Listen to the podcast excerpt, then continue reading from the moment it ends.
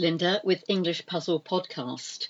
I'm here today to talk about and read to you the story of Christmas cards, all about Christmas cards. The tradition of Christmas cards began in Britain in the time of Queen Victoria over 170 years ago. It's still going well today, even if the number of cards sent every year in Britain is a lot less than it was before the age of mobile phones, email, and instant messaging. Christmas cards are a big tradition in the English speaking world. In 2017, people in Britain sent and received about 900 million cards. That's an average of about 12 cards for every person, from tiny babies to the oldest grandparents. The number of cards that are sent round Britain causes an annual headache for the postal service. Each year, the Postal Service has to take on seasonal staff to help with the extra mail, and postal sorting offices are stretched to their maximum capacity and sometimes beyond it. In 1994, the service handled about 1.6 billion cards, about 25 cards per person in Great Britain, including children. So this is in spite of advertisements telling people to post early for Christmas. Few people get round to sending off their cards until December the 10th, and from that point on, the postal service slows down. Until the age of faxes, emails, and social media, the pre Christmas period often cause a lot of problems for firms and companies and industry as urgent letters and documents took several days to reach their destination by post. This was all slowed down by the mass of Christmas mail. During the month of December in Britain, a house without any Christmas cards is like a pub with no beer.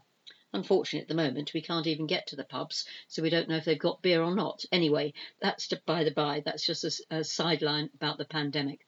It just does not exist, except possibly at the home of a few radical non Christians. For the most part, however, people of all faiths and no faith can join in the tradition of celebrating Christmas as a festival, whether they do so for religious reasons or not. Christmas cards are an important part of the celebrations, and virtually any home, any British home, goes into Christmas time is merrily decorated um, with paper decorations and other things, but also a display of cards um, from friends and family, neighbours, and other people. In fact, I've got quite a lot downstairs myself. The first cards are usually put up on the mantelpiece. Do you know what a mantelpiece is? This is um, the sort of shelf above a fire in, in a lounge in the living room. And then more come in, any available flat surface is put to use. Bookshelves, the top of TV, window sills, the top of any cupboard.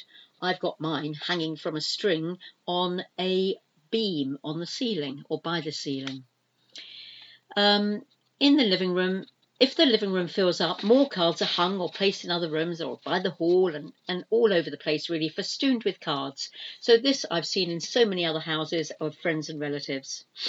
Um, while cheap cards can be bought from any supermarket, Cards have recently become a major source of income for all sorts of charities. Many people like to feel that they are doing something good by buying Christmas cards, and other charities now sell millions of card, cards each Christmas. As for the subjects of the Christmas cards, the range varies enormously. At one time, they were very um, biblical and have a nativity theme, but nowadays they can be anything from snow on the ground to glitter to people looking as if they're eating a lot and having a good time, and also some very funny ones. The tradition of cards, of Christmas cards, began in Britain in 1843, just after the introduction of the first national postal service, the penny post. Obviously, everything cost a penny then, and it's far more expensive now. Um, this started in 1840. Today, almost 200 years later, Christmas cards, sometimes known as New Year cards, are a tradition all over the world and not just in Christian countries.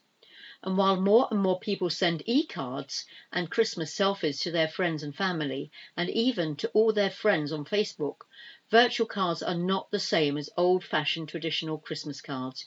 You can't hang an e-card on the wall and you can't decorate a room with rows of e-cards. Thanks to phones and tablets, we can do lots of things better than we could do before, but sending and receiving Christmas cards is still best done by snail mail, using a real card and a real envelope. It's much more fun. So I've got a lot of cards I've sent, I've received a lot. Every day we seem to have another batch coming in, another uh, little pile of cards. And it is nice. It shows that people are thinking of you, even if you haven't seen them for some time. And especially in the pandemic where we haven't seen a lot of our friends for an awful long time. Uh, most of the year, really. So it's lovely to hear from them and to know that they are well. And I just thought I'd share with you the joy of sending and receiving Christmas cards and how the tradition began in England. Um, this is Linda with English Puzzle Podcast, and look out for my podcasts on your free app, which is um, available for you, and you'll be aware of any new and up to date uh, broadcasts that I'll be making, plus information about my website, which is still a work in progress. And I hope you enjoyed the little music introduction today, and I look forward to speaking to you soon. Thank you. Bye bye.